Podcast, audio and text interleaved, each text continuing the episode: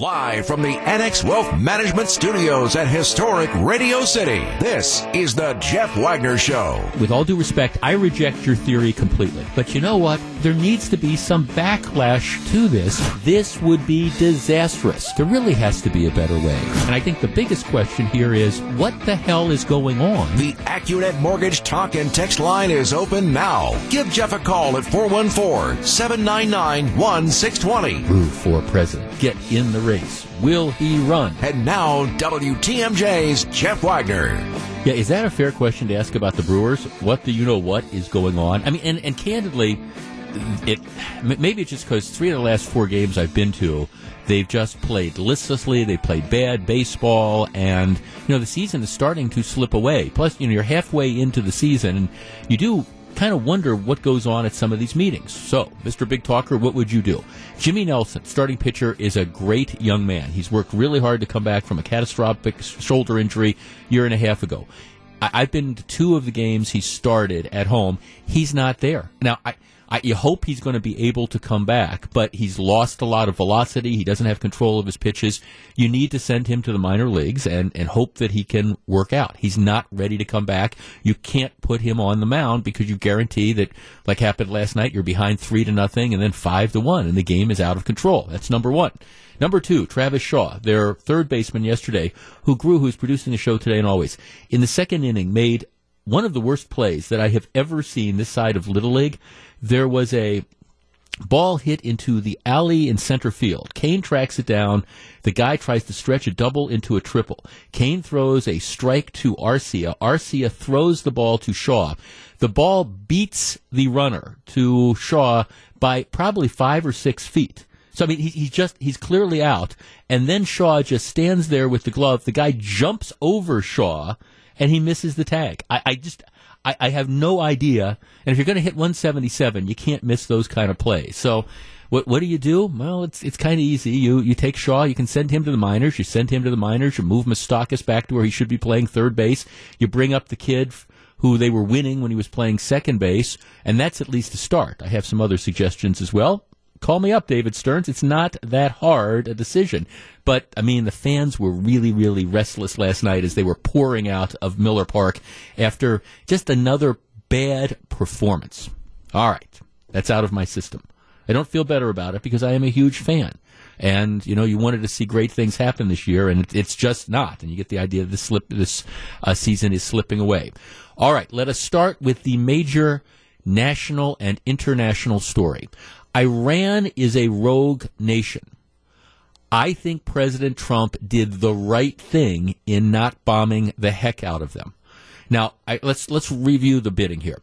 Iran has been a hemorrhoid on the pimple of the world since the 1970s. You remember the Iranian hostage crisis where they invaded the U.S. embassy and took all those people in the embassy and held them hostage and pretty much ended Jimmy Carter's presidency because Jimmy Carter just couldn't figure out how to get them back.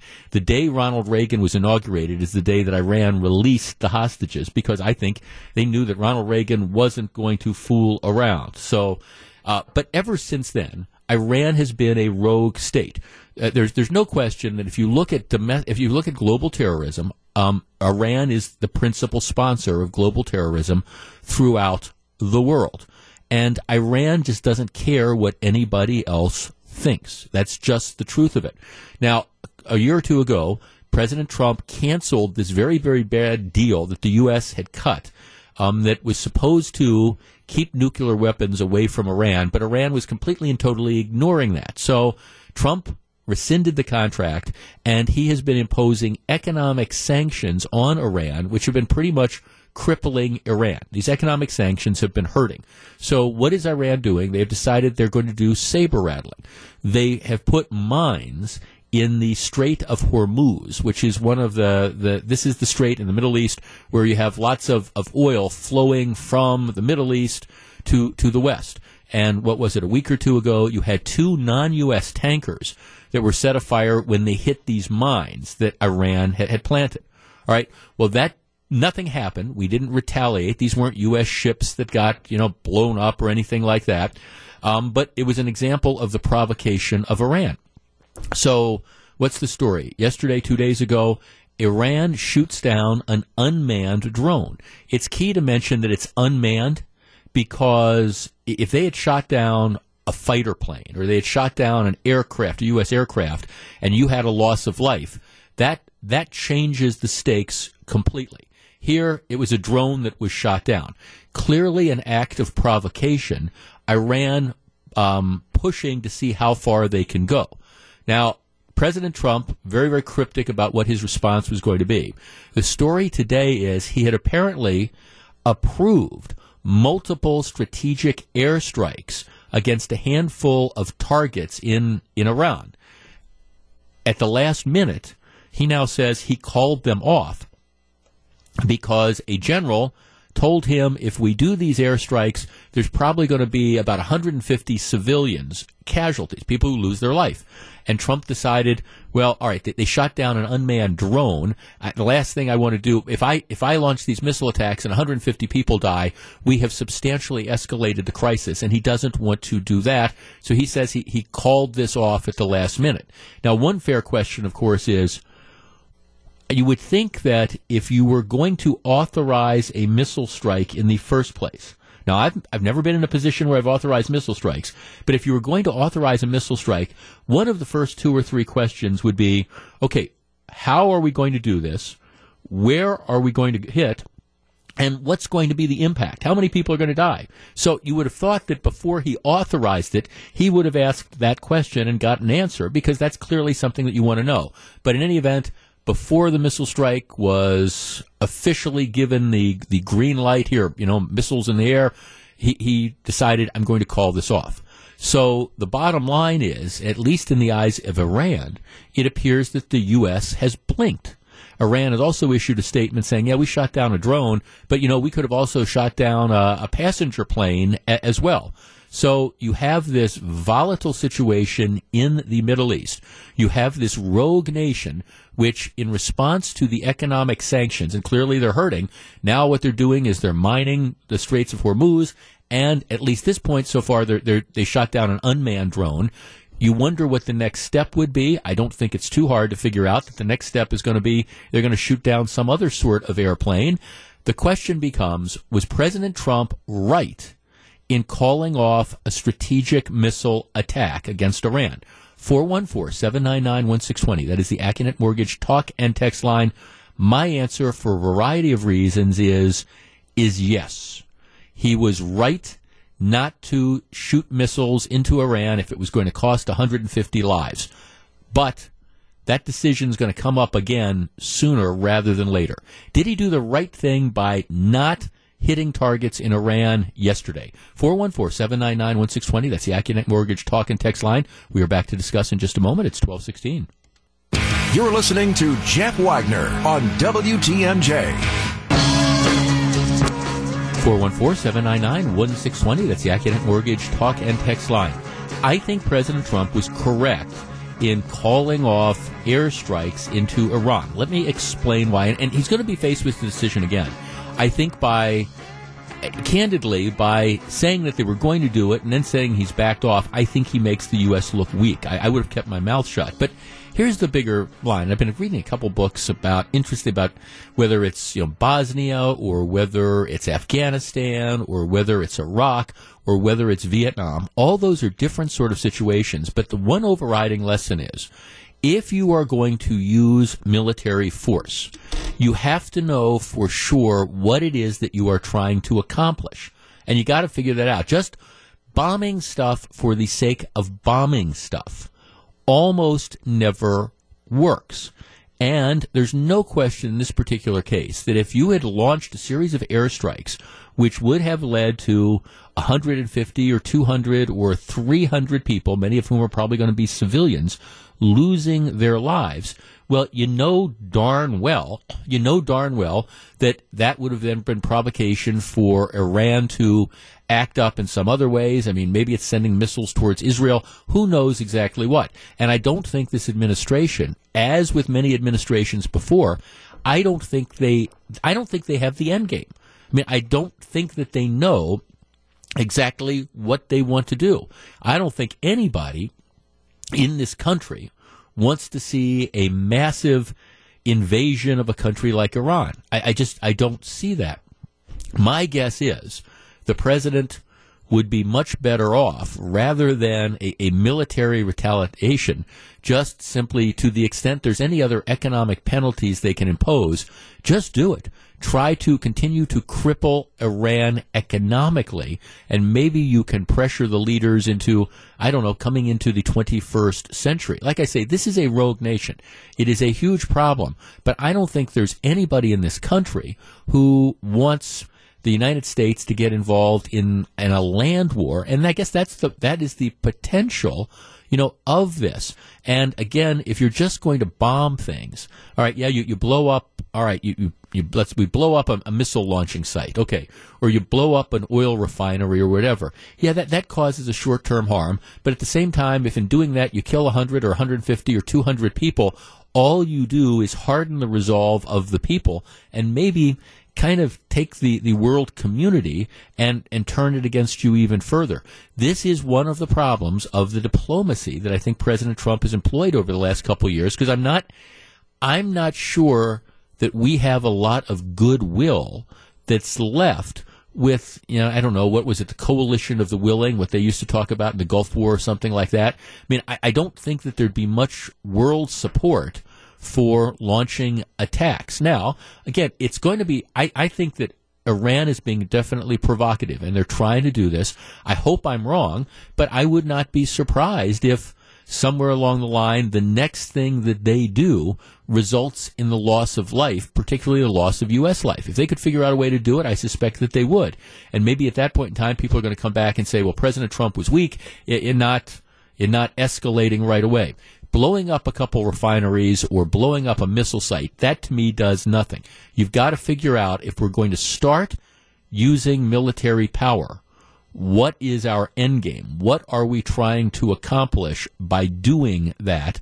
And then make the decision as to whether it's worth it or not. So actually, long story short, I agree with President Trump. I think a missile attack that would have cost 100, 150, 200 civilians their lives, I think that would be disproportionate to shooting down a drone.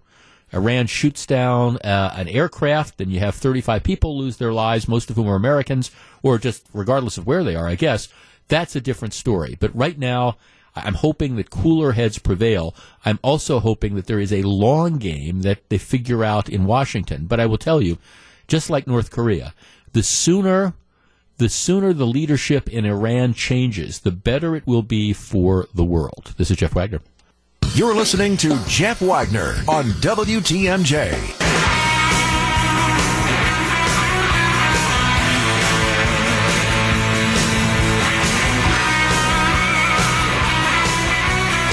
We're back. The state Supreme Court issued a ruling today, once again, demonstrating how out of touch the Dane County Circuit Court is with the law. Now, I've always said this. The law is an art. It's not a science. But one of the problems is you have individual elected circuit court judges out in Dane County. And because Dane County is more liberal than the rest of the state, those judges that get elected tend to be consistent with their constituents, and they tend to be a lot more liberal than the rest of the state of Wisconsin. And you see that in a number of the decisions that come out. Now, one of the reasons we spend so much time talking about the Dane County Circuit Court is every time, or many times, when the government does something, Act 10, for example, right? What happens is the people who could not win in the legislature, they run to court to sue. And unfortunately, because Madison is the center of the state and it's the state capital, that's where all these lawsuits get filed. So at least at first blush, it is the more liberal than the rest of the state, Madison circuit courts, who decide these cases. Now, thankfully, what happens is a lot of times you get these really, really wacko rulings, and then they go up and the Supreme Court ends up setting them straight, and they reverse them, and that happened again today. I did not think it was good policy. When you had that lame duck session, this was the time after Governor Walker had lost the election in early November, through the time that Tony Evers was appointed. I did not think it was good policy for the legislature to come back in session, pass a series of laws which, moving forward, limited the power of the governor and the attorney general. So I didn't think that was good policy. I don't like the use of lame duck sessions like that. But as I said at the time, even though I didn't think it was good policy, it was clearly, at least in my opinion, it was legal. And it was something that the legislature had been doing for 40-plus years, an extraordinary session. Well, because you had some liberals who were upset at these policy changes, they filed this lawsuit. It goes to a Dane County Circuit judge who immediately issues an injunction stopping all these laws from going into effect. Now, the scary thing about this decision is if it had been upheld, it wouldn't have just applied to what the legislature did in November and December. It would have applied to all the different laws that had been passed over the last 40 years. And the Dane County Circuit Judge, Richard Nice, just a completely and totally, in my opinion, flawed analysis of the law, completely and totally flawed. Well, in any event, the state Supreme Court ruled today by a 4-3 margin, the four conservatives, and 2 months from now there'll be five conservatives, the four conservatives saying, no, there's no problem. The law clearly allows the legislature to do what it's been doing for the last 40 years, which is meeting in executive session. So you're in a situation where now we're back to square one. The law is what it was when Governor Walker, before leaving office, signed those various bills into law. Again, you can argue about the policy, but to sue about the process, I think, bordered on being frivolous, and the state Supreme Court today upheld that whole process. It's good, because if there had been a different ruling, I think you could have looked to see all sorts of stuff that was passed over the last 40 years, most of which was for the good, suddenly being invalidated simply because you had a politically motivated, in my opinion, judge in Dane County, and you had some people who didn't like the fact that the legislature did what it did. Back for more. Here's WTMJ's Jeff Wagner. It is said that doing the same thing over and over again and being surprised what the results are not different is the definition of insanity. And on the national political scope, that is exactly what is happening. Right now, you have a Republican president. Whether President Trump is reelected or not, I guess we'll see. A lot of betting people who were wrong in 2016 don't see him winning reelection. You've got the Democrats that control the House of Representatives, the Nancy Pelosi's. And they've got their own circular firing squad going, because you've got centrist, moderate Democrats, and then you've got the Alexandria Ocasio-Cortez group of Democrats that like kind of the far left. So there then looks, but it's still, I think a lot of people think the likelihood is the Democrats will retain control of the House of Representatives, which makes the U.S. Senate extremely important. Because let us say that Bernie Sanders or Elizabeth Warren is, in fact, the Democratic nominee who becomes president. And let's assume, for the sake of argument, that the House of Representatives stays with Democrats. Can you imagine the crazy stuff that is going to come out of there when these socialists or semi-socialists start implementing their policies? Which means the firewall is in the U.S. Senate. Now, right now, the Republicans control the U.S. Senate by a majority of 53-47. And I'm including in that 47 count people like Bernie Sanders, who are technically they're socialists, but they caucus with the Democrats. So the Democrats have to have a net gain of probably only 3 seats if they have a Democratic president. All right, so this Senate map, well, it's got some challenges for the Republicans. Republicans are defending Senate seats in Colorado, North Carolina, Arizona, Iowa, and Maine. If they could somehow pick up 3 of those seats, 3 out of that 5, it would put them at 50-50. Now, here's why Alabama is important. Alabama is a Republican stronghold. Right now, the senator from Alabama is a Democrat. How did a Republican stronghold like Alabama be held by a Democrat? Well, remember in 2017, there was a special election that happened after the former attorney general, resigned his Senate seat, Jeff Sessions, and he went, he was the attorney general for 2 years. Well, there was a special election. And this is, it's a state that Donald Trump won by 27 points. It should have been a state that the Republicans won easily, except they did what Republicans have done from time to time. They nominated the one person in the state who could not win the seat. Remember, they nominated this guy named Roy Moore. Now, Roy Moore was a state Supreme Court judge who was thrown off the bench because, you know, he refused to follow federal law. He's kind of this maverick figure in Alabama. Lots of weird things. And here's the difference between people on the right and the left. It doesn't matter whether you're Republican or Democrat. Both sides have kooks. We on the Republican side, I think we're willing to acknowledge our kooks. You never hear Democrats saying, boy, that's so-and-so, that's really a kind of a kooky idea. But Roy Moore is a kook. Roy Moore also, what really torpedoed his Senate run was, you might remember that he was like a state's attorney, I think, the equivalent of a district attorney. And you had a number of women that were coming forward saying that he was chasing after them when he was in his early 30s and they were teenagers. The ick factor was off the charts. But so the guy's tainted with that. He's a kook. And he loses. He loses a race that, you know, it's almost impossible to lose. So that seat is up again in November of 2020. So Alabamans will be voting. This should be a seat that the Republicans pick up. And it's an important seat for the Republicans to pick up because if you can get a gain in Alabama, and you should have that, it offsets if you lose in Arizona or you lose in Iowa or you lose in Maine. Now, I'm not predicting they will, but that would be an important pickup in that firewall if the Democrats retake the presidency and retake the House of Representatives. So you want a good candidate. You want a great candidate, somebody that embodies the values of Alabama, and most importantly, somebody that can win. So what happens yesterday? Well, Roy Moore decides he's going to run again. Not being willing to take no for an answer, he says he's going to run.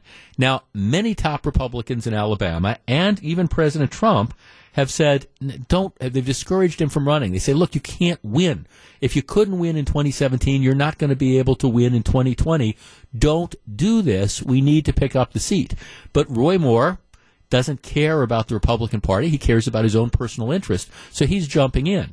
Now, because he has this name recognition and things like that, it's beyond me that anybody would vote for him in a Republican primary, but maybe that's exactly what's going to happen because, like I say, he's a well-known figure, and Republicans have a history in primaries of the people that come out voting for the least electable person possible. So Roy Moore says he's in it to win it, and he's jumping back in the Senate race. I don't know. I mean, hopefully this is going to go nowhere because the reality is if Roy Moore wins the Republican primary and he is the Republican nominee in Alabama, that seat's going to be lost for 6 years. And it's a seat that the Republicans are going to need desperately if they're going to, well, if they're going to be that firewall in the Senate in the event that a Democrat is elected president. Roy Moore, I don't know what the guy does for recreation. I mean, I don't know if he likes to read or play golf or hunt or whatever. Whatever that is, it's time for him, I think, to move on and leave these Senate dreams aside. Okay, when we come back, please, please, please make it stop. Stick around. This is Jeff Wagner on WTMJ.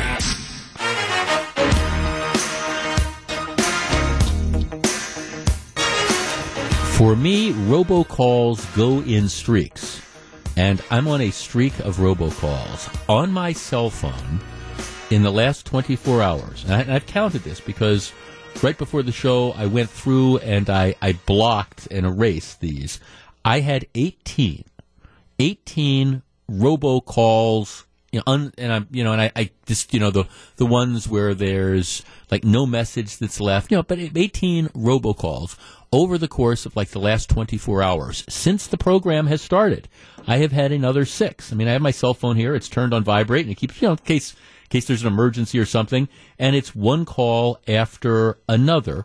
Some cases they leave voicemails. Most cases they don't. And so then what I end up doing is I end up, blocking it. Okay. But what happens is it is an ongoing annoyance because, for example, every once in a while somebody calls me that I want to talk to, or it might be an emergency situation or whatever. So I'm driving in the car and the phone goes off and you have to see, oh, this is not one that I'm going to answer. This is a robocall. But I swear, I'm probably going on 2 dozen in the last day and a half or 2 days. And so for some reason my phone must be coming up in one of these computer things or whatever. But it is annoying. There was a story out the other day that talked about how it's more than annoying at some places, because if you, for example, are at a hospital, and let's say it's a hospital emergency room, and the phone rings, you got to answer that. You just have to answer that. So what about the robocalls that are ending up going to the hospital emergency rooms or to the fire departments or to whatever? And in some cases, particularly the ones that are going to medical providers in the hospitals, what they're saying is that it's not just a nuisance, but it's also a health hazard, because, the phone rings. You've got to answer it, and so it distracts you from whatever it is that you're doing to answer the phone, and it turns out oftentimes to be some of these, again, fake calls. So you see this all the time. It is a huge problem, and like I say, I'm in the barrel right now with my phone going off constantly about the different robocalls that are there. They estimate that last month we Americans got 5 billion unwanted automated calls from telemarketers and scammers. 5B as in billion calls.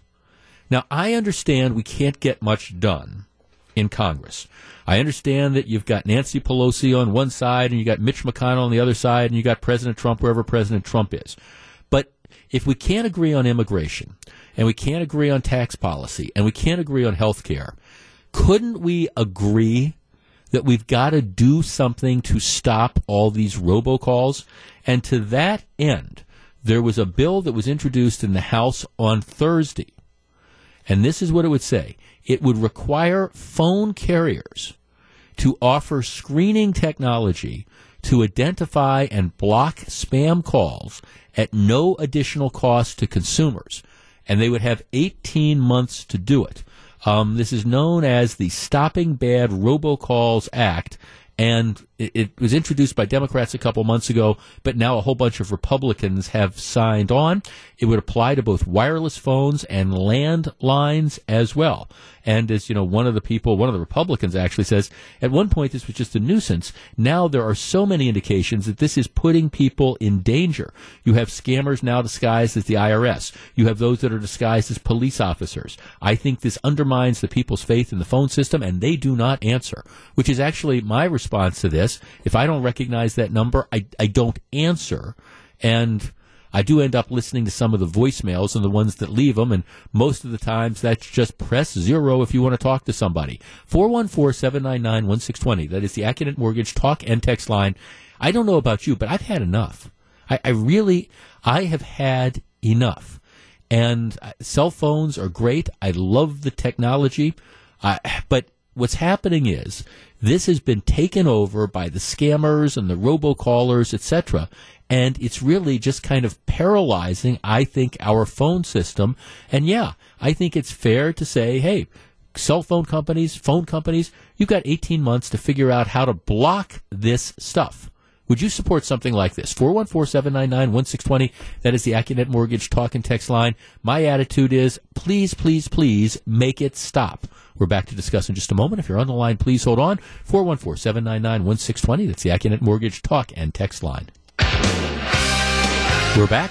Robert in Slinger. Robert, you're first. Good afternoon. Jeff, I'm calling because my wife, I'm working and she's at home. And yesterday we got 8 phone calls with, on our ID caller, my name was on it and my phone number. Okay, and is this a landline or a cell phone at home? Landline? It's a landline. Okay, landline.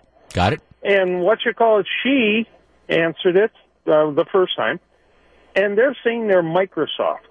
Right. And when she told me all this, and I says, no, Microsoft doesn't call. She says, I know that.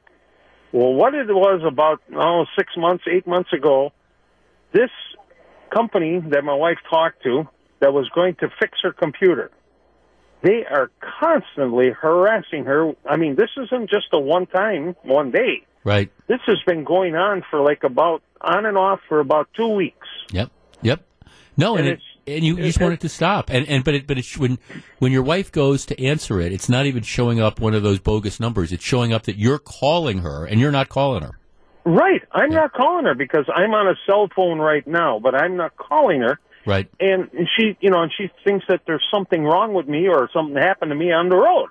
Yeah, well, exactly. Says, well, sure. How can this be? This is our own phone number. Right. Well, thanks for calling. I mean, there's all sorts of, without getting too deep into the weeds, is how this happens. This is the sophisticated thing that's going on now, where they are essentially stealing other people's phone numbers. I mean, a lot of the ones that I get come from numbers that are variations. They've got the area code and they've got the exchange. So let's say you're in Milwaukee County, 414. So it'll show up 414 and then it'll have the other numbers that are there. So it'll make you think that, okay, well, this is somebody close to me or in the area.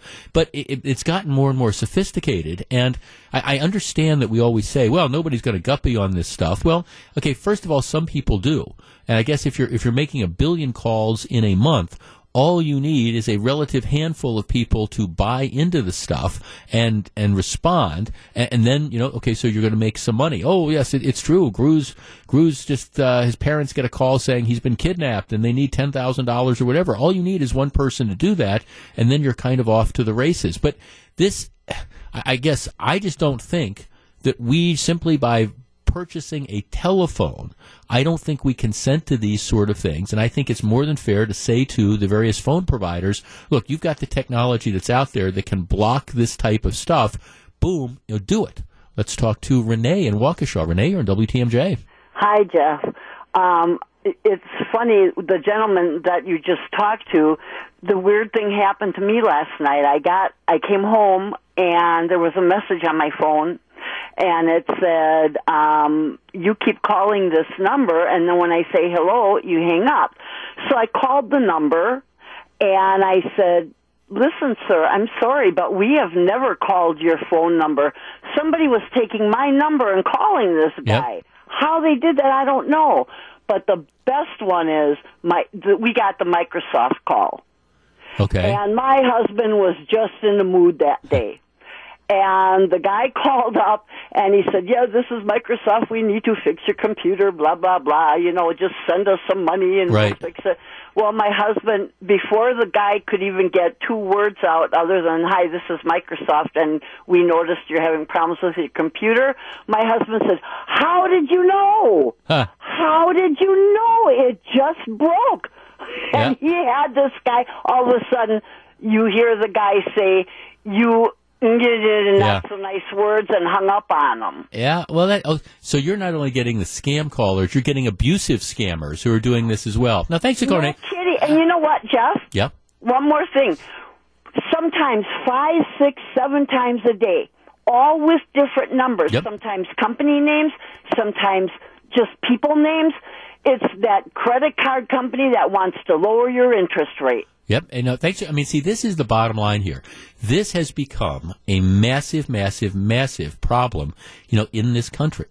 And I think that the bottom line is that the scammers, and I understand it's tough for the law to stop this. This is the problem because you have a lot of people who are doing this stuff and it's, they're based in Russia or they're based in China or they're based in Saudi Arabia or whatever. And because of all the stuff with the globe, they're able to use the computers and they're able to sit in Russia and they're going to be able to do this. And they're in large measure, somewhat outside the scope and the reach of the United States Department of Justice, which is why it is even more important for the the telephone companies to implement and figure out how do we stop this type of stuff, and then let's distribute it to our customers and let's give it to them for free. And that's what this legislation would do. It's the Stopping Bad Robocalls Act. It was introduced in the House yesterday. It's got bipartisan support. It should pass the House. It should pass the Senate. President Trump should sign it. Maybe we finally found something that everybody can agree on. All right, when we come back, interesting study. I'm going to tell you about what they did with somebody's wallet, and then we're going to ask you what you would do. Stick around. Live from the Annex Wealth Management Studios at Historic Radio City, this is the Jeff Wagner Show. And now, here's WTMJ's Jeff Wagner. All right, Eric and Gru, who's producing the show today and always, I have a question for both of you. Okay. Here is the fact situation. You are walking down the street. You look down and you find a wallet, right? In the wallet, there is a business card that lists an email address. So it's got the person's name on it, identifies the person as a freelance software engineer. So it's got an email address, it's got a business card with an email address on it. Okay. The wallet has a key. It has a handwritten grocery list with a couple things on it, and it has $13.45 in cash. Right? What do you do with it? I would email the email address. You would email the email address and say, hey, I found your wallet? Yep. Is this your wallet? Found it. Okay. So you would email the email address and do that. Sure. All right. Gru, what would you do? So there's no ID? There's no, there's a business card. Oh, so you know it's this person. Yeah, there's a business card. Well, then, yeah, I would contact them. Okay. For $13.45. Okay. All right. Let me change the facts a little. Same circumstance. You're walking down the street. You find the same wallet, but instead of $13.45, it's got $94.15 in it. So, does that change it at all? How big is this number going to become? Well, no. Maybe that's where we're going. Okay, so ooh, right. It's $94. Same stuff. Nothing changes. I would like to think that I would email and still say, "Hey, got your wallet here." I mean, it's not $1,000, so. Oh, well, does that change it? If it's $1,000, are you keeping it? No, they wouldn't miss $20. I mean, maybe. It might change some things. Well, no. I mean, but the whole point of this, and what I'm going to ask, you to be answering phone calls from people is to be honest there. So let's say it's $500. Are you keeping it then? I keep telling myself that I would contact the person, but if there's like over $1,000, I don't know what I would do. Boy, if you found it, but. If I found a wallet with a huge wad of cash in it, I don't think I would keep it. I don't think so. Okay, especially if you had the business card, right, you know who this person is. Now, if he doesn't respond to my email, then okay. Oh, okay. All right. Let me change the facts one more time. Let's say you find the wallet, but there's no money in it.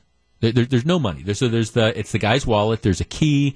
There's a handwritten grocery list, and there's but there's no dough.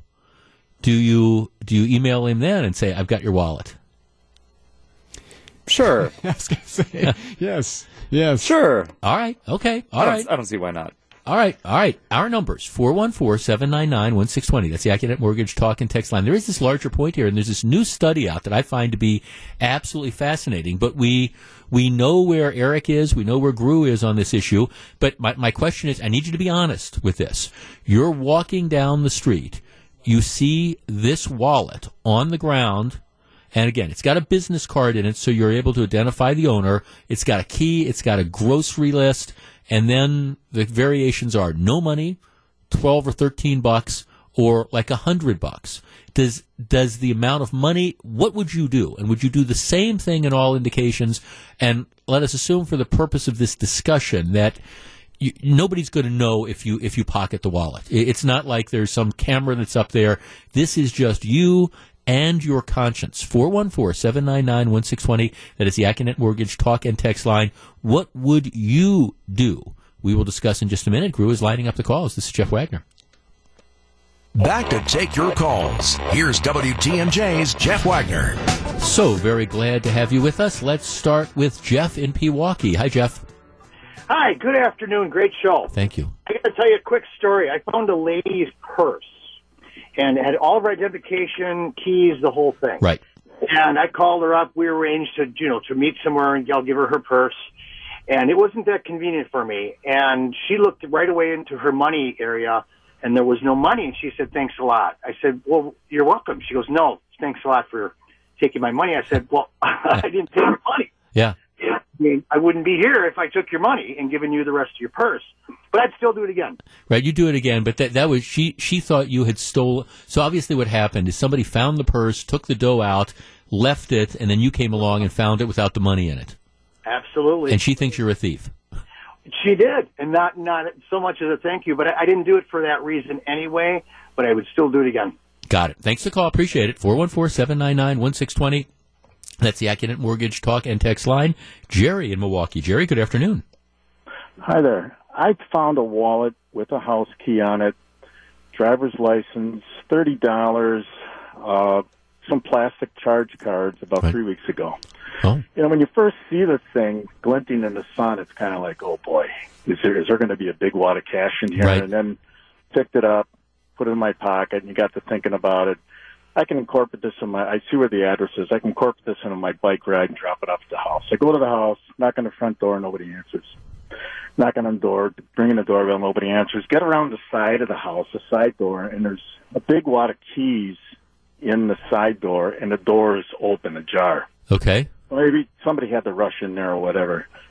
I get over there, and I start ringing the doorbell on the side and knocking.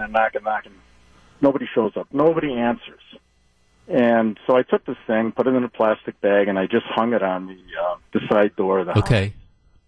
Okay. But it's tempting, but I think in second thought, when you get a chance to think about it for a while, I mean, this is a lot of stuff. This is somebody's identification. Oh, yeah. And, yeah, you just... Oh, yeah, right. You're not going to get rich off of it. Well, no, and the question is, how do you live with yourself, even if whether it's $13 or whether it's, $90 or whether it's $500 or whether it's empty, you'd like to think that if I lost my wallet, somebody would do the same thing for me if they knew it was mine. I guess I sort of believe karma is a you-know-what, and that's, you do those things and maybe it'll come back to you at some point in time. So thanks for the call. Appreciate it. Okay, well, no, that's what I think is the right thing to do. As you can probably tell from this topic, not everybody does that, and there's some interesting stuff. But what would you do? 414-799-1620. That's, let's talk to Sean in Waukesha. Hi, Sean, you're on WTMJ. Yeah, absolutely. And you just talked about karma. I was raised Catholic, so I'd actually be worried about some nun like flying out of nowhere, cracking me in the back of the head if I didn't do it. Right. Yeah, there's no amount of money that I couldn't turn in. Just because it would come back to haunt you. Okay. What about let's talk about let's say there's no money in it, and an example that I was giving, it's a wallet. It's got the guy's business card. It's got a little key. It's got a grocery list, but there aren't credit cards, and there's no money. In that case, would you go out of your way to try to return the wallet? So there's really nothing of value in that you found. Well, actually, the value is in the wallet and the personal property. Yeah, absolutely, I would, just because there is so much stuff that a person has to go through nowadays, and with identity theft being what it is, you just don't want to take that chance. And you know what? If I lost my wallet and there was nothing in there of say, value, other than the value of the wallet. Right. I would want somebody to do that to me, and I think it would come back. Again, it's something that just comes back. Yeah, it's karma. Right. Okay. No, and believe me, I'm with you. I am a huge believer in karma. I've just seen it play out too many times over the course of my lifetime. Troy in Wauwatosa. Troy, you're on WTMJ. Good afternoon. Hey, good afternoon. Thanks for taking my call. All right. So you find a wallet. What do you do, and does it depend on how much money is in it? Well, you know what? I'll tell you what. I have a full-time job, but I'm a part-time Uber driver, and usually I drive later in the nights during bar time and stuff, and, you have people who have been drinking, and I've had several instances where people have left stuff in my car, left purses, left wallets in my car, and they've contacted me through Uber the next day asking, if I had something. I search my car and I find it, and it's like you find a wallet full of money or you find a purse with money in it, and it's just like, wow, you could easily say no, but my conscience wouldn't let me do it. Right. It just wouldn't let me do it. So if it had no money in it, or if it had money in it, I would still return it, just because, like the last caller said, IDs and credit cards and different things like that you may have in your wallet. It's hard to replace those things, and so every time that I've done it and given it back to people, they've greatly appreciated it. Sometimes people have given me some money for it. Sometimes people haven't. But it's not about that. It's about just being a decent human being. Right. And you've never had anybody accuse you of, like, stealing money or something out of it. Wait, there was supposed to be $400 here, and there's only $100. No, never had that happen. Just that they just were happy to get their property back. Yeah, no, thanks, Nicole, because you're right. I mean, candidly, now again, an example I was giving, there's no credit cards, there's no driver's license, there's nothing like that. It's just the wallet itself. But you guys are all, you're absolutely right. You know, you have your wallet stolen or you lose your wallet. You've got all that identification. It's like, okay, I got to call and cancel all my credit cards and things like that. And it becomes just a major league pain in the butt. And then you're worried about, am I going to be a victim of identity theft and that type of thing? All right. Rick in Green Bay. Rick, you're on WTMJ. Hi, Jeff. Thanks for taking my call. Sure. Yes, you definitely. For one, you don't know what that key could be for. Right. So, yes, I would. My son and I, back in 92, we lived in Milwaukee off of 27th and National, and we found a wallet that had $400+ in it, and it belonged to a senior citizen living way on the north side. We took the wallet and everything over there, and she tried to give us a reward, right, $40. Said, we don't want it. She goes, well, you have to have something. I said, ma'am, we don't want your money. If we wanted your money, we'd have taken it all. Right, yeah. Right. But it had all of her identity. But no, I would. You definitely. I mean, there is some ID even with that right, business card. Yeah. And if the person says, I don't know what you're talking about, well, then right, it's a different story. Okay, thanks for the call. All right, I am encouraged by the responses, and I believe everybody was giving the honest answer. Here's why I bring this up. Because they just did a study of this. Now, we do studies of everything, but just yesterday they published a study in the journal, it's a Science magazine, and it was really interesting. Now, the way they did this was slightly different than the way I described for you. But what they did, and they did this across various countries, they took a wallet, and they, again, same situation, a business card, a key, a little bit of a grocery list written on a Post-it note, and the key, and a couple business cards. And what they did is they walked into a number of public places like post offices and train stations and hotels and bars, etc. And they went up to the person behind the counter. And what they said is the person would come in and say, I just found this on the street outside your place. And I'm in a hurry. I don't know what to do with it, but here, somebody probably leaving your place dropped it. And so they gave it to the person in the bar, in the post office, in the police station. Do you know what I thought was so interesting that they found is that the wallets that had the money, whether it was $13 or $94, the wallets that had the money were much more likely to be returned than the wallets that didn't have any money. And it's kind of a staggering difference. Way more people emailed to return the wallets that had the dough. And interestingly enough, that the larger amount, like I said, was in some tests it was $94.15, in others it was $13. Way more people emailed to return the wallet when it was $94 than they did when it was $13. And way more people emailed to return it when it was $13 than if there wasn't any money in it.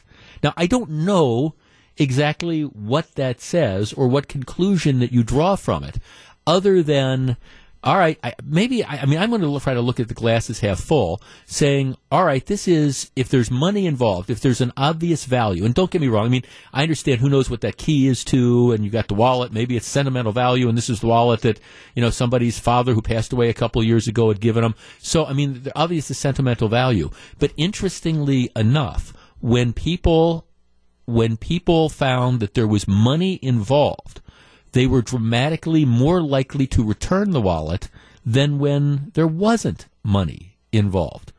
I'd like to think that if it was me, especially if it's easy enough to handle. I mean, they've got the person's email address here. This is Frank Smith, and you'll contact him at fsmith@gmail.com. What I would do is, it'd be easy. I'd sit down. Hey, I was walking outside the street. I found your wallet. This is what's in it. What would you like me to do with it? And then tell me where to send it or whatever, and I would probably do that.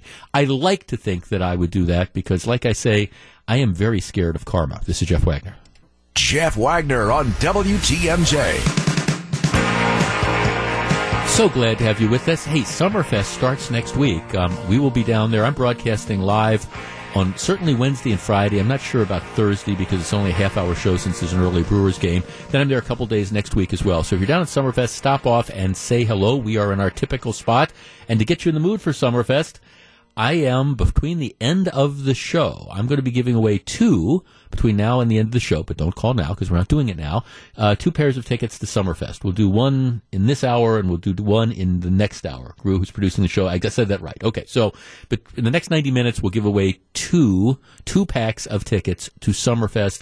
It starts next Wednesday. All right, new developments in Shorewood. Chris Abele, the Milwaukee County Executive. This is one of the great things that when you have a father who's a billionaire and you just have him give you a whole bunch of money, it gives you, well, some flexibility and some freedom to do things in life that most of the rest of us don't have. And in Chris Abele's case, it is buying really, really expensive properties. Abele owns a mansion on Lake Drive. It's either in Milwaukee or in Shorewood. He's been trying to sell that for a while. It's over $1 million property. He owns two side-by-side condos downtown in one of the really, really ritzy condo high-rises. Those properties, those condos, are worth more than $3 million. Huh. And he has just purchased another mansion north of the one that he owns already, the one he's trying to sell, 3534 Lake Drive in Shorewood. Now, we have talked about this before. He purchased it. And I think the people that sold him, this is the mansion is designed by an architect named Alexander Eschweiler. He designed it, and he's a famous architect. Abele buys the property from the people who owned it. And I think they say, they just assumed, hey, he's going to live here. Now, obviously, you buy a house, you want to do some improvements to it. But Abele, he doesn't intend to live in the house that he bought.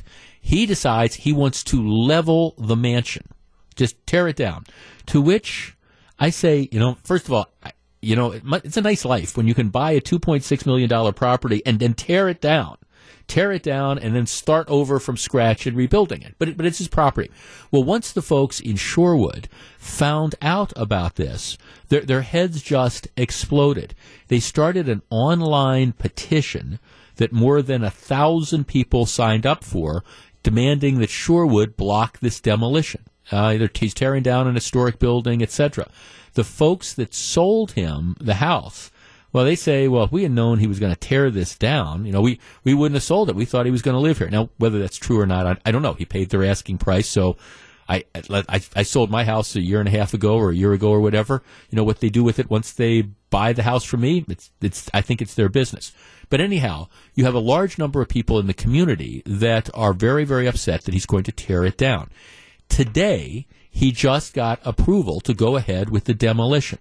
Now, here's where the story gets interesting. The reason this happened was because, unlike a number of communities throughout the area that have historic property commissions and have rules regarding historical properties and things like that, this is not a community. Shorewood doesn't have any of these ordinances. And since the property is not registered in the National Register of Historic Homes, and since Shorewood doesn't have its own local famous, historical property thing, there's no restrictions. Abele, there's no rule, there's no ordinance that stops Abele from tearing this down.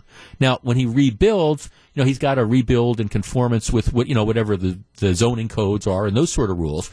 But there's nothing that says he has to keep the property.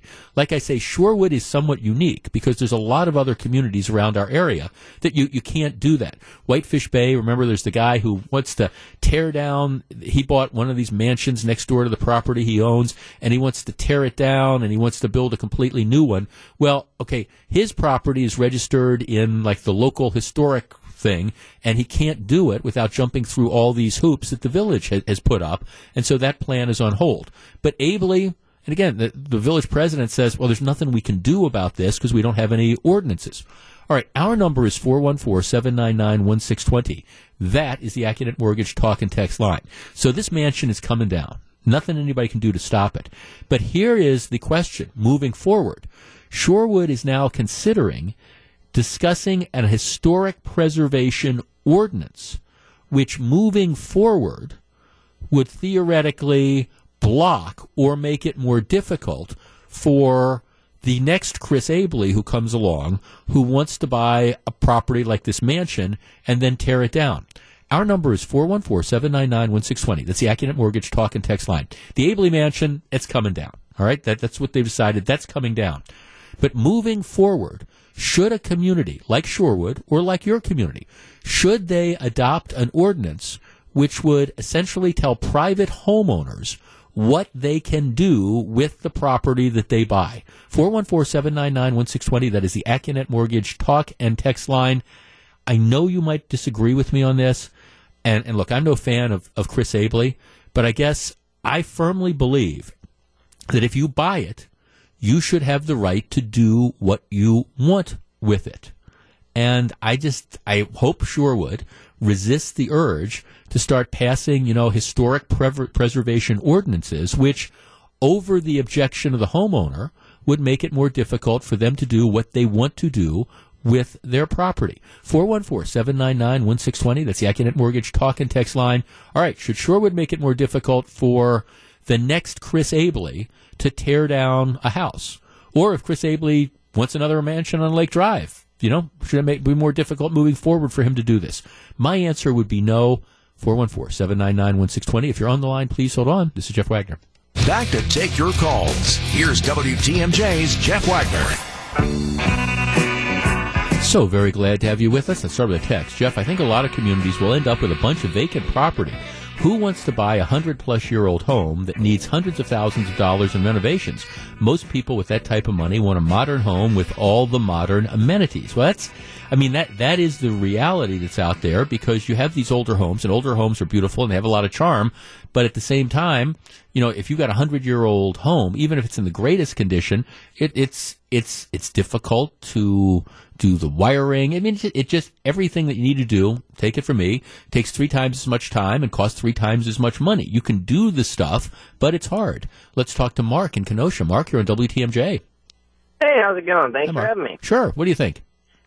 First of all, it doesn't matter who it is or where it is. Once you buy it, I'm with you there. You've bought it. It's yours. This is a classic case of seller's remorse where, had we known he was going to do this, we wouldn't have sold it. Yeah. But you did. If they cared about it that much, they should have made it a contract or something in writing in the terms when they sold it to say, hey, we're going to sell it to you, but we want you to keep this here or do that or whatever. They didn't do that, and now they're all in a hullabaloo about it. Well, right now, and I'm sure what they saw is if you're selling a mansion for $2.6 million, the truth is there's not that much of a universe of buyers that's out there that can afford to buy that kind of property. So I am sure with the owners, you see somebody come along like a Chris Abele who can pay $2.6 million, and you're saying, okay, we want to move, boom. You're not going to put conditions on him. But the bigger point is, for anybody who sold a house, maybe you've got some sentimental attachment to that house, but once you sell it, it's somebody else's house. They get to do what they want with it. Yeah, that's true. Once you buy it, it's yours, and it doesn't matter what they say about it at that point. I still feel they should have laid out terms if they wanted it to stay that way, knowing that there's no registry in that area. Right. Yeah. Thanks. That to me is the key. Shorewood did what they ended up having to do. I guess though, moving forward, this is where it gets interesting to me.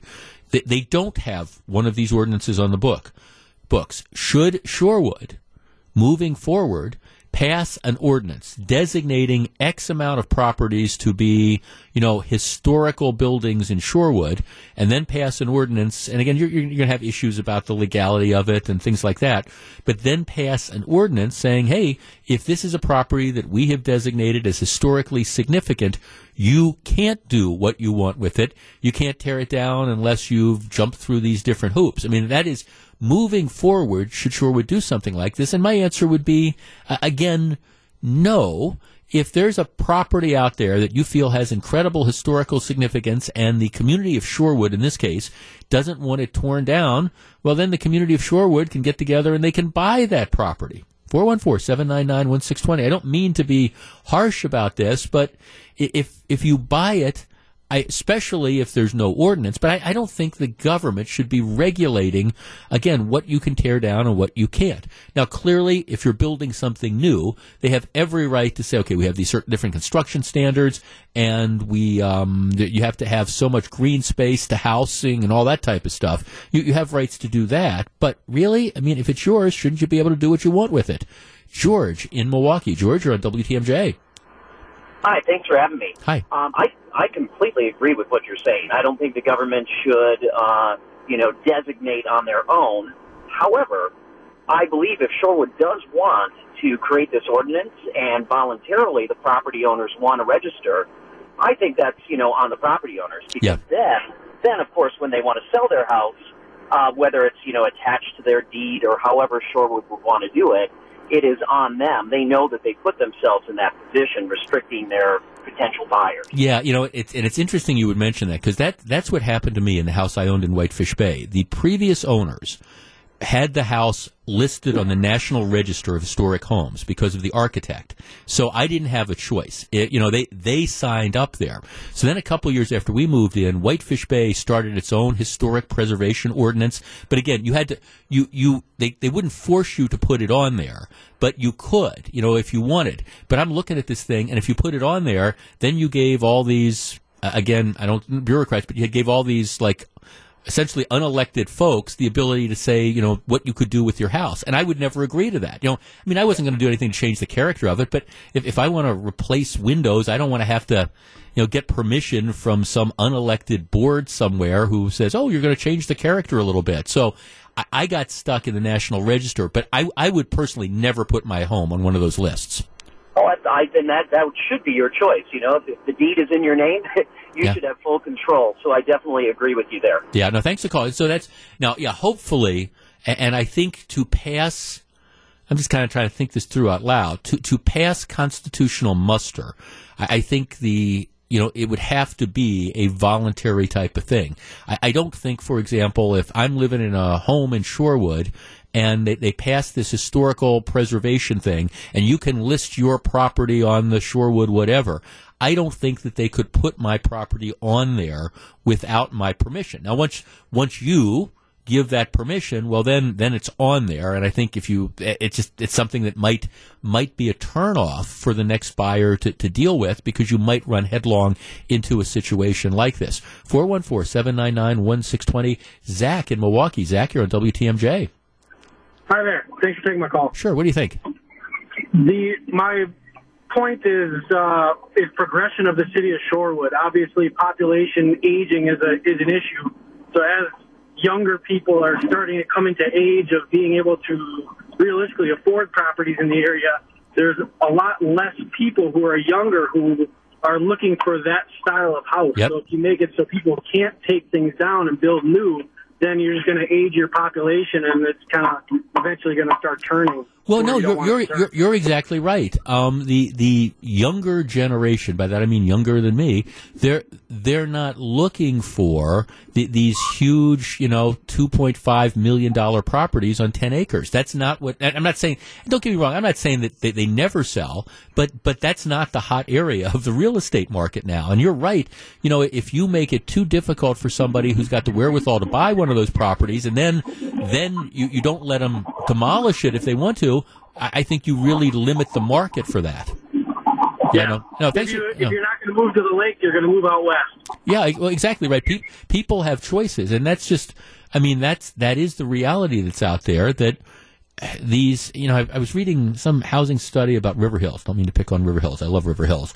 But, you have these big estates, a lot of which are on 5-acre lots. And they were just talking about how for those super premium properties, the properties that are, the $1 million and the $2 million homes, the list of buyers is very, very small. And there's a lot of people who, even if they have the wherewithal, that's not necessarily conducive with what their lifestyle is anymore. And I'm sure, you can find people to buy these places. Don't get me wrong, and I'm sure that a lot of these are wonderful houses, and I love older houses. I do.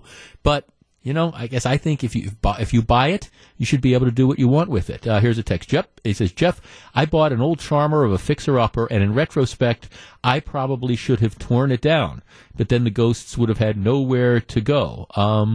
Yeah, Jeff, I think a lot of communities will end up with a bunch of vacant properties. Who wants to buy a 100-year-old home that needs hundreds of thousands of dollars in renovations? Most people who with that type of money want a modern home with all the modern amenities. Yeah. So in any event, the Abele mansion is coming down. Lord knows what's going to go up in its place. Moving forward, Shorewood has to decide whether they want to change the rules. My advice would be no. This is Jeff Wagner.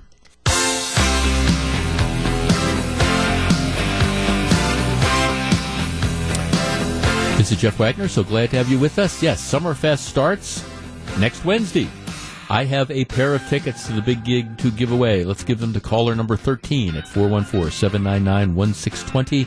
That is the AccuNet Mortgage Talk and Text line. Caller 13 wins a pair of tickets to Summerfest. And if you are going down to Summerfest, like I say, be sure to stop by our mobile broadcast facility. I will be there 4 or 5 days of the run. And then, of course, at the end of July, we have State Fair, and you know that'll be a fun thing as well. And I know a lot of people love to stop by our fishbowl and check that out.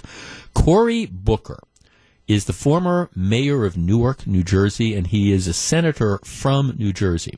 Booker is trying to break through. I mean, he's running for president like everybody is, it seems, and he's not breaking through. He's stuck around 2% in the polls, so he's definitely in that second tier of candidates. But so he's trying to get attention. He's come out with a number of different proposals, including one that comes pretty darn close to confiscation of firearms. He's got another proposal, and this is in the race to go as far left as you possibly can. Here's what he says he will do. The first day he is sworn in, he says he will open the federal prisons and he will give clemency to more than 17,000 inmates who are serving time for drug offenses. Now, we are not talking about possession of marijuana, all right? Because that's not who's in the federal system as a general rule. We are talking about cocaine dealers. We are talking about heroin dealers. In many cases, we're talking about large-scale cocaine and heroin dealers. We're talking about people who deal methamphetamine. We're talking about people who deal crack cocaine. We're talking about people who deal any one of a number of other dangerous type of drugs. So he's saying, look, there's more than 17,000 inmates who are serving time for quote-unquote nonviolent drug offenses. But these are, in general, big-time drug dealers. He says, my first day of my presidency, I am going to open the prison door and I am going to release all these convicted drug dealers, sending them back into the community. And what do you think 95% of them will start doing again once they hit the streets within 3 or 6 months? Well, you get three guesses, but only the first counts. And if the first one isn't, well, of course they're going to go back to what they know. They're going to start selling dope again. All right, maybe Cory Booker thinks this country is a better place if you have people that can sell heroin and cocaine and methamphetamine to your children and not have any consequences. I hope, though, we are not at that point where this is our vision of America. Just asking. This is Jeff Wagner. Live from the Annex Wealth Management Studios at Historic Radio City, this is the Jeff Wagner Show. And now, WTMJ's Jeff Wagner. So very glad to have you with us. One more hour of the program. Quick reminder, John McCure is on the road at the We Love Wisconsin tour. He's right down the street from us. He's at Solly's Grill in Glendale. When you walk into Solly's Grill on Port Washington Road, you will see a picture of yours truly up on I am on the wall. And it's not one of those pictures that say, this guy is a deadbeat, he owes money. It's just, interestingly, if you haven't been to Solly's or haven't been there for a while, you should stop off and see John. It's the interesting thing is the guy that owns Solly's is a guy named Glenn Fieber. Glenn has been a friend of mine for years and years and years. And in the world, it is a small world category. Years ago, when I was in the private practice of law, Glenn's wife, Mary, was my secretary. So we go back that way, so stop off and have a cheeseburger. I might even do that. I'm fighting this really, really bad cold, and I canceled at least some of the plans that I had for tonight, and I'm thinking there is a power nap in my future, but maybe a Solly's Butterburger on the way home. That will either cure me. What do you think, Rue? That's going to either cure me of what ails me or it'll kill me. One of the two, you know? You'll feel something, I can guarantee that. Well, absolutely. You know, maybe that's exactly what I need to kind of clear out the old insides, clear out the sinuses. Maybe we'll do that. Hey, also, before the end of the hour, we have another pair of Summerfest tickets to give away. All right, let us get started. I love my dog, but I think the landlord should have the last say. What am I talking about? Well, let me back into this. We are, at some point in time, I've always kind of fancied that maybe, you know, when I retire, maybe we'd want to have like a second place in Florida, where not to leave Milwaukee permanently, but a second place so you could get out of the winter. And I've started kind of looking at places like that, figuring even if I have no present plans to retire, maybe if you could find the right place and you could get the right price, you know, maybe it makes sense to do this, even if you don't actually plan to retire for a while. So we've been looking at different places and different condos in this area in Florida. And one of the things that I look for as a starting point is whether or not the condo allows you to have pets, because lots of condos don't do it. I mean, they've got different rules. Lots of apartments have rules that say no pets. Well, if I see a place that says no pets, well, if you're a regular listener, you know my little dog is a huge part of my life and my wife's life. And if the place is no pets, I'm not buying it. That's fine. I understand. They've got the policy. They don't want pets. They're just, I'll find some place that will take them, because I'm not going to buy a place that wouldn't allow, you know, me to bring my little dog into it. All right. This is a battle, though, that is playing out in state legislatures all over the country. Now, when I think of my dog, all right, okay, yes, she gives me comfort. Yeah, that's true. When I come home, it doesn't matter how good a day I've had or how bad a day I've had or how good I feel or how bad I feel. I walk into that door, and that dog is glad to see me. She's jumping up. She is happy to see me. There's something, I understand, not everybody's are pet lovers, but, you know, there's just something about having this dog that wants to sit by your side and follow you around. It gives you comfort. There's no question about it. I appreciate that, all right? But just because a pet makes you feel good doesn't mean that the pet is a service animal. Service animals are like seeing eye dogs. That's a special category. And if you've got, you know, a disability and you've got a specially trained seeing eye dog, for example, all right, that's, I understand. If you've got a problem with sight, if that's one of your disabilities, all right, you've got the seeing eye dog. It helps you get around. I don't think anybody would argue that you shouldn't be able to take that seeing eye dog with you on a bus, or, you know, take it into a restaurant with you or anything like that. But these service animals are specifically trained. And in many cases, you know, they go through 9 months to a year of training. There's something different that's out there. There is what's called the emotional support animals. Let me share with you just a couple paragraphs of a story in the New York Times today. A 26-year-old Starbucks barista in the suburbs of Tampa, known as Vane Myers, has suffered from anxiety ever since he was a child. So he gets nervous. A coworker suggested he try an emotional support animal. So Mr. Myers bought a duck and named it Prima Donna. The snow white bird has worked wonders for his state of mind. Whenever I felt like it didn't matter in the world, Prima Donna would waddle over and remind me that something does love you. All right. Now, he's renting an apartment. Says his landlord objected. Said, all right, you know, you've got a duck here. All right. We don't allow pets. And he says, oh, no, this isn't a pet. This is an emotional support animal. And he pulls out a letter. Now, this guy's in Tampa. A letter from a therapist in California who spoke to him over a video chat, and then a note from a counselor who met in person with him and the duck. The landlord then threatened, said, look, I'm sorry. The rule is no pets. You can't have pets. He then hires a lawyer and sues, saying, I should have the right. I need to have this emotional support animal. Now, there's really no standards for determining what an emotional support animal is. And the people that make the money off of this are the people that sell those harnesses. you know, that say, okay, that make it look like it's a service dog when it's really not a service dog. And also, again, these fly-by-night kind of therapists, you know, in California on the internet who will say, well, are you stressed out? Well, does having the duck around make you feel better? Okay, well, you need it for an emotional support thing. Our number is 414-799-1620. That is the AccuNet Mortgage talk and text line. This is one of the hot areas of litigation. More and more people are saying, we know the rules say no animals allowed in the condos. But don't you realize we are stressed? And so we want our emotional support dog because it makes us feel better. Or we want our emotional support cats. Or we want our emotional support pot-bellied pigs. Or we want our emotional support duck. Or we want our emotional support, I'm not making this up, 9-foot alligator. I'm looking at a picture there. 414-799-1620. That is the AccuNet Mortgage talk and text line. Should landlords...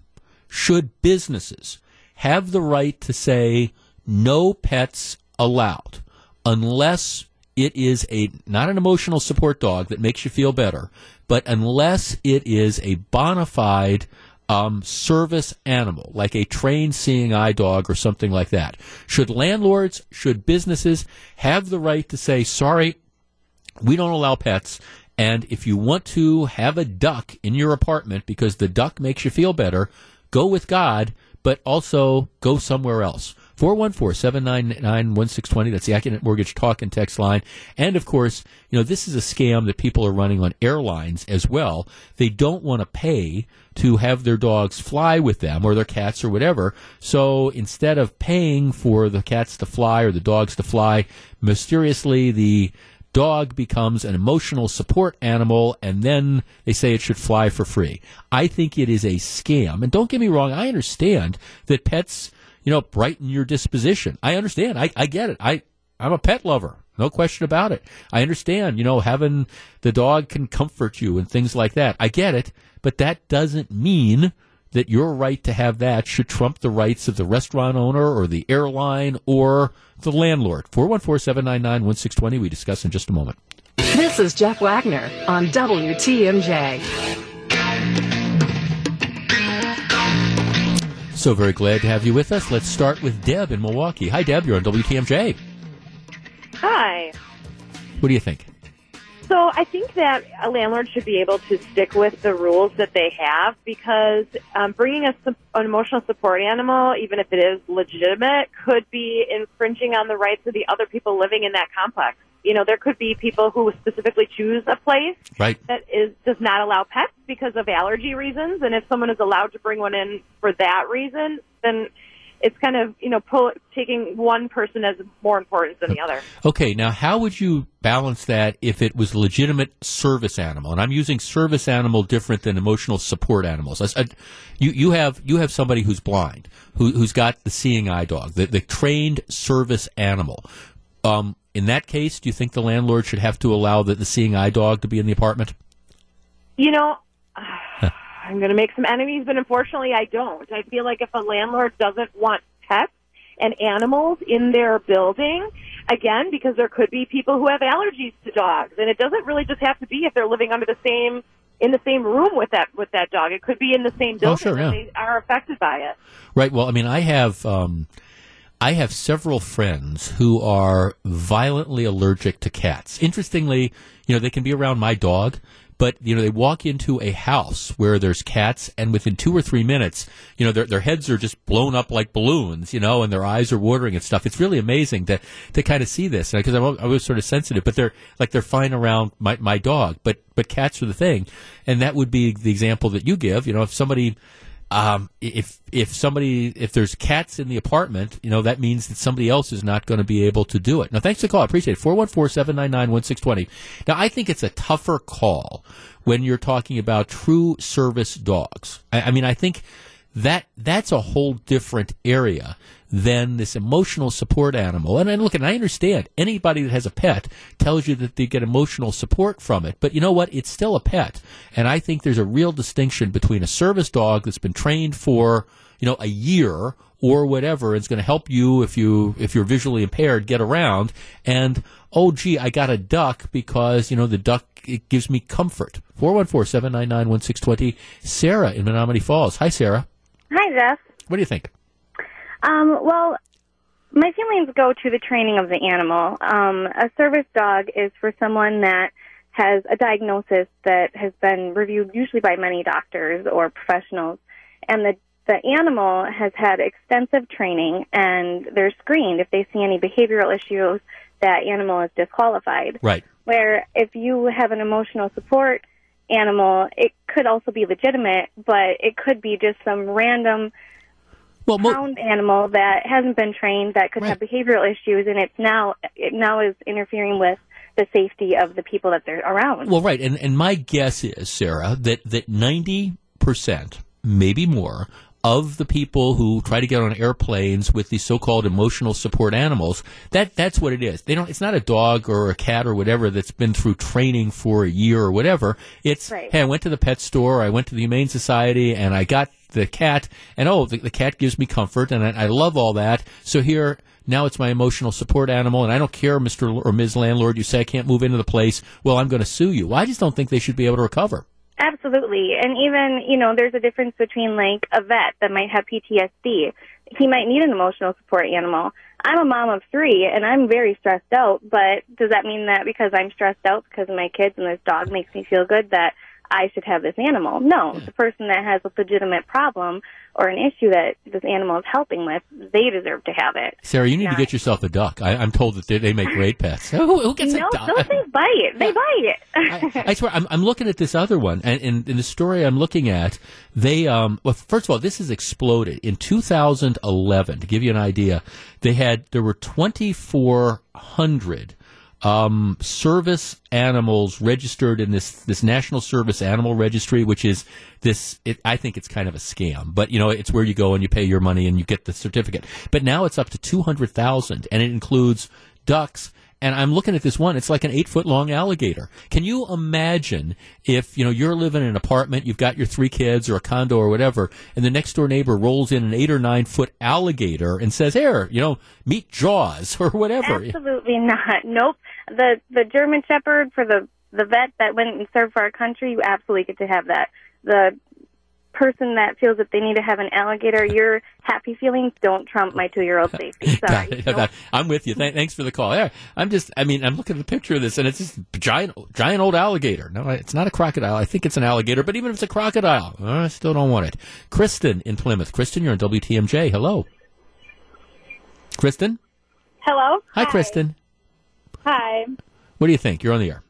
So I am actually a service dog trainer currently, and I think that each of the dogs, whether they're service dogs, therapy dogs, or emotional support animals. Yeah, Kristen, I'm sorry. I wanted to call, but your cell phone was just so distant. I don't think people could hear it. She was going to say she's a service dog trainer, and that people to get this certification spend thousands of dollars to do it. And these are dogs that are extensively trained, right? Right. There's basically a huge difference between the service animals and emotional support animals, because a gerbil could be an emotional support animal. That's what people do, right? What the way this operates is you've got your pet, and hey, I want to take Sasha down to Florida, but I don't want to. I'm not going to ship her in the cargo thing, and I don't want to pay whatever the fee is to take her on the plane. So I know what I'll do. I'll go to some Dr. Feelgood out of California, and I'll say, "Hey, I'm stressed out, Doc, but the dog makes me feel a little bit better. How much? Okay, $85, Jeff, or $100 or whatever. You get this certificate. Then you go to this other place, and they sell you the vests. Here, you can have the vest that you can put her in, and then you go down to the airport, and you say, I need to fly with this. I mean, come on. At some point in time, states are starting to crack down on this because it's just been abused by so many people that are out there, and I'm 100% in favor of that. And look, you're talking to a pet lover. I get it. But the bottom line is, if you want to live in an apartment that's no pets, well, then what you have to do is find an apartment that allows pets if you want to have your dogs, or buy a condo that allows you to do it, period. This is Jeff Wagner. All right. I've got another pair of tickets to Summerfest. It starts on Wednesday to give away. Let's give it to caller number 10 at 414-799-1620. Caller 10 to the AccuNet Mortgage Talk and Text line wins a pair of tickets to Summerfest. It starts next Wednesday. It's time now for Jeff Wagner's Pop Culture Corner, sponsored by New Fem Rejuvenation Clinic. Put aside the heavy lifting and call the AccuNet Mortgage Talk and Text line at 414-799-1620 to get on the show. And now, here is Jeff Wagner. We have not done a movie... When this feature started decades ago, you know, it started off as Friday afternoon at the movies, and then it expanded into something a lot broader. But it occurred to me when I was looking through my list of stuff that we really haven't done a movie-related topic, which is one of my first loves in a long time. So, in honor of summer starting, you're hearing the weather forecast, it's finally starting to warm up. We're going to be looking at, you know, 70 and maybe even 80-degree days for a while, and those warm summer evenings. I don't know about you, but one of the things that I enjoy doing on a nice, soft summer night is, all right, after you've been out, gone out to dinner or played golf or done whatever, worked in the yard, you kind of come home and you sit back and you sit there with, you know, your loved one and you say, okay, let's fire up a movie. Let's open up the windows. Let's open up the doors, get some air in here, and let's find us a fun movie to watch for the summer. And I thought, in honor of the fact that we now have summer, today is the official start of summer. Today, right? Or is that yesterday? What, 21st? Yeah. So, official start of summer, I thought for Pop Culture Corner today, sponsored by the New Fem Rejuvenation Clinic, I want to do summer movies. And this is my question. The best movie for a hot summer night. That movie that just, and it can be a serious movie, it can be a funny movie, it's a movie that you'd like to sit down on a summer evening, and whether you're streaming it or whether it's on, DVD or whatever, the best movie to watch on a summer night. The movie that says summer to you. 414-799-1620. That is the AccuNet Mortgage Talk and Text line. All right, when you're thinking about summer movies, what is the movie that jumps out? And by the way, there's no right or wrong answer to this. As I always say when we do these segments, I encourage you to call quickly because our phone lines tend to jam up.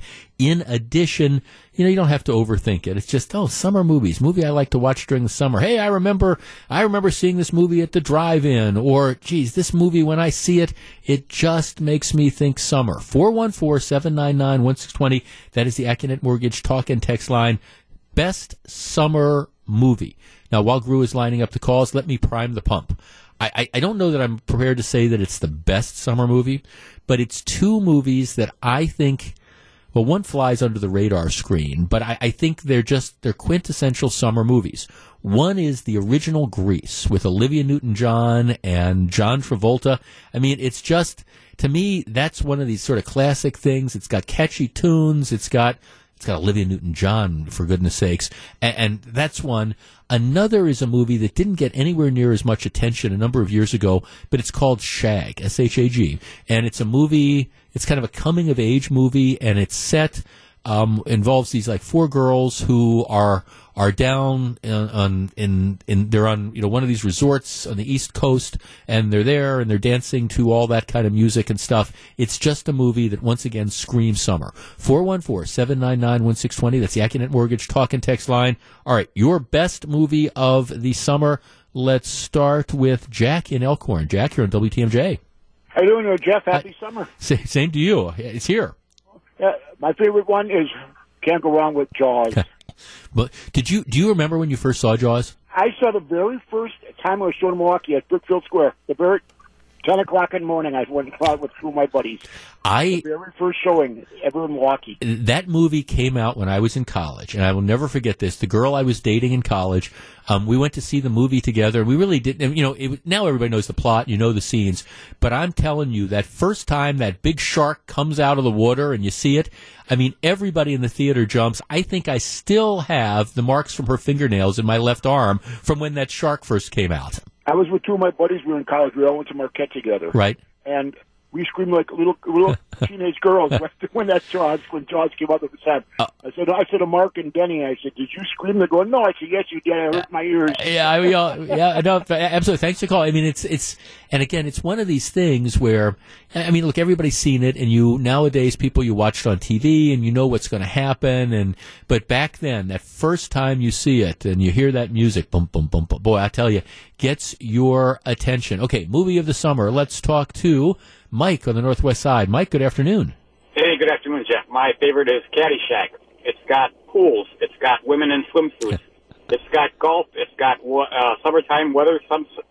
It's Bill Murray, and it's got Bill Murray in it. And Bill Murray. Yeah, thanks for calling. It's interesting. I was watching. This is like too much time on my hands, but I was watching a documentary on the making of Caddyshack, and Caddyshack did not do well at the box office. They hired the Animal House guys, and they were trying to create another Animal House, and it just didn't work. And apparently by the way, I like Caddyshack, but I guess they film all this, and then they get back to Hollywood, and they're trying to edit this, and they realize they've got no plot, they've got no movie, so they've got a bunch of vignettes. They got Rodney Dangerfield, and I love Rodney Dangerfield, doing his stuff.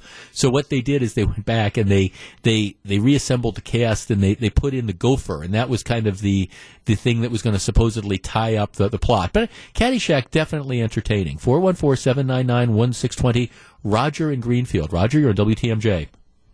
Yeah, I just love Ruthless People. With Danny DeVito and Bette Midler. Absolutely. I do too. Ruthless People is a movie. I've been kidnapped by Kmart. Ruthless People is a movie that you either really love, or some people are appalled by, but I really loved it. I thought Danny DeVito was hysterical. I'm thinking of a scene out of that movie now that I better not repeat on the radio, but or else I'll be in a meeting. But yeah, yeah, where he gets the he answers the phone and it turns out to be a wrong number. But yeah, exactly. Go watch the movie, but make sure you watch the watch the unedited R-rated version of it. No, Ruthless People was absolutely tremendous. No, thanks for and it's a fun. It's just a fun movie as well. Let's talk to John in Kenosha. John, you're on WTMJ. Hey, thanks for taking my call. Thanks for calling. So last night, I went to see Toy Story 4 with my brothers, okay, and I'd say that was the best movie of the summer and for all summers. Really? Because they're in the movie, the toys are at a carnival, and it just right. made sense, that. Had you seen the previous three Toy Stories? Yeah, I did, yeah. And it was just so great. I was looking forward to it until last night, and it just blew my mind away. Well, thanks. It's and Toy Story 4 is getting, great reviews. It's on my list of movies to see because I think, they do such a great job with it, and they've done. Part of the problem, you have all these studios that don't come up with original ideas, and they've got one sequel after another. I mean, do we really need another Men in Black? I mean, seriously, do we need another Men in Black movie? But they keep trotting out that. Do we need another Godzilla movie? But they keep trotting these things out. But Toy Story is one of those sort of creative franchises that I've always loved them. I haven't seen Toy Story 4, but that to me, that's like a matinee one for me. Dave in Racine. Dave, you're on WTMJ. Good afternoon. Good afternoon. Armageddon. Oh. Saw it 11 times that summer of 98, first showing and last showing in Racine. And it was just a fun movie, action. It was funny, a lot of action. And how can you not love it when Bruce Willis is doing... driving golf balls at a Greenpeace protester boat. Yeah, I mean, I think, right, and right, anything with Bruce Willis, great summer movie. Okay, 414-799-1620. We're going to have time for a couple more phone calls. If you're on the line, hold on. Couple open phone lines. We'll be able to get to you if you want to participate. Best summer movie ever. And I'll share some texts as well. This is Jeff Wagner. This is Jeff Wagner's Pop Culture Corner, sponsored by New Fem Rejuvenation Clinic. Now back to Take Your Calls. Here's Jeff Wagner. So, Guru, do you ever have those colds where you just like ache? I ache all over. And we were supposed to play golf this afternoon and go to dinner with friends, and I canceled that. And I'm supposed to go to a party tonight. I don't know if I'm going to make that. I just want to go home and lay down and have my comfort dog, just kind of sit in my lap. 414-799-1620. Jeffrey in Racine. Jeffrey, good afternoon. Hey, it's got to be American graffiti. I am so glad you called. Yep. It's got the cars, it's got the girls, it's even got big boys. If you're hung out at big boys with the girls coming up to the cars and serving you, it's got it all. Or it could be Leon's, whatever you want. Right, to see. Right, exactly. And that I'm so glad you called, because that movie in many respects is kind of the soundtrack of the summer. It was one of Ron Howard's first movies. After Andy Griffith, and you're right, you had Harrison Ford in his first performance, and Suzanne Summers, who was so big on Three's Company and stuff. The gal Cindy Williams, who was in Laverne and Shirley. That all that type of stuff. It was just it was a great movie. Yeah, I agree. No, thanks. Now, unfortunately. Matter of fact, a couple of weeks ago, again, I watched American Graffiti 2, the sequel, and that's nowhere near as good. But American Graffiti, just tremendous. Julie in Milwaukee. Julie, you're on WTMJ. Hi. Hi, Julie. Hi. Okay. I'm going to say The Sandlot. Yes. Okay, tell me why. It's a movie that the kids liked when they were little, and it was family friendly, and now that they're in college and out, they still like it. Yeah. Matter of fact, here's one of my texts on that. Jeff, for me, it's The Sandlot. Back in the day, I'm 31, my friends and I would get together. We didn't go home till the sun went down, no video games. We just played outside. We could relate.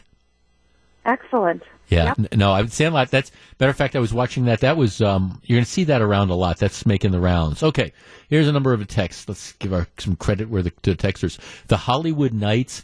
Yeah, that's with Tony Danza. That's kind of a poor man's American Graffiti. Came out like a year or two after that, and it's the same basic premise. It's, in my opinion, nowhere near as good. Jeff, my summer movie, Close Encounters of the Third Time. I saw it with my brother and dad when it came out. We still love it. That's Sarah, who's calling from West Milwaukee. The Sandlot.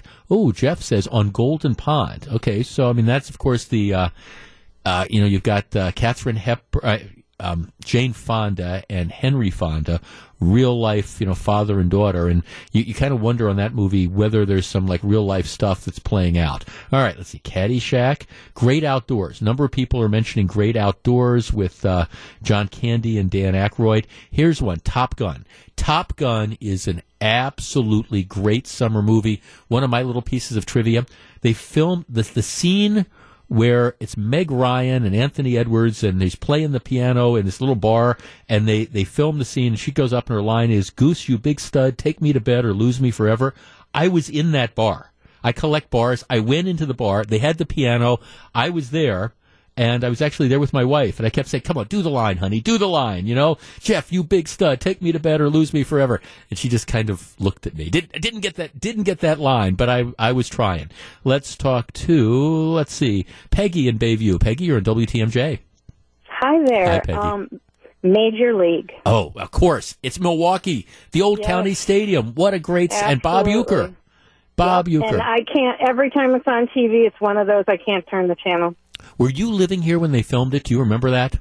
I was in the Navy. Okay. So, yeah, looking back at it, it just brought back home. Right. It is amazing for those of us. Did you grow up here? Yes, I did. Okay, so isn't it amazing when you look at it and you see County Stadium and you see, one of the restaurants was this restaurant I used to go to, the old Gritz's Pizzazz on Good Hope Road, or you see the mansion that they filmed it in on Lake Drive, all these different things. You go, I remember all that kind of stuff. Absolutely. No, that was great. Great choice. Dylan in Milwaukee. Dylan, the last word is yours. Good afternoon. Hey, thanks for having me. Long-time listener, first-time caller. Oh, this motivated you to pick up the phone. Great. Okay. Tell me your movie. Yeah.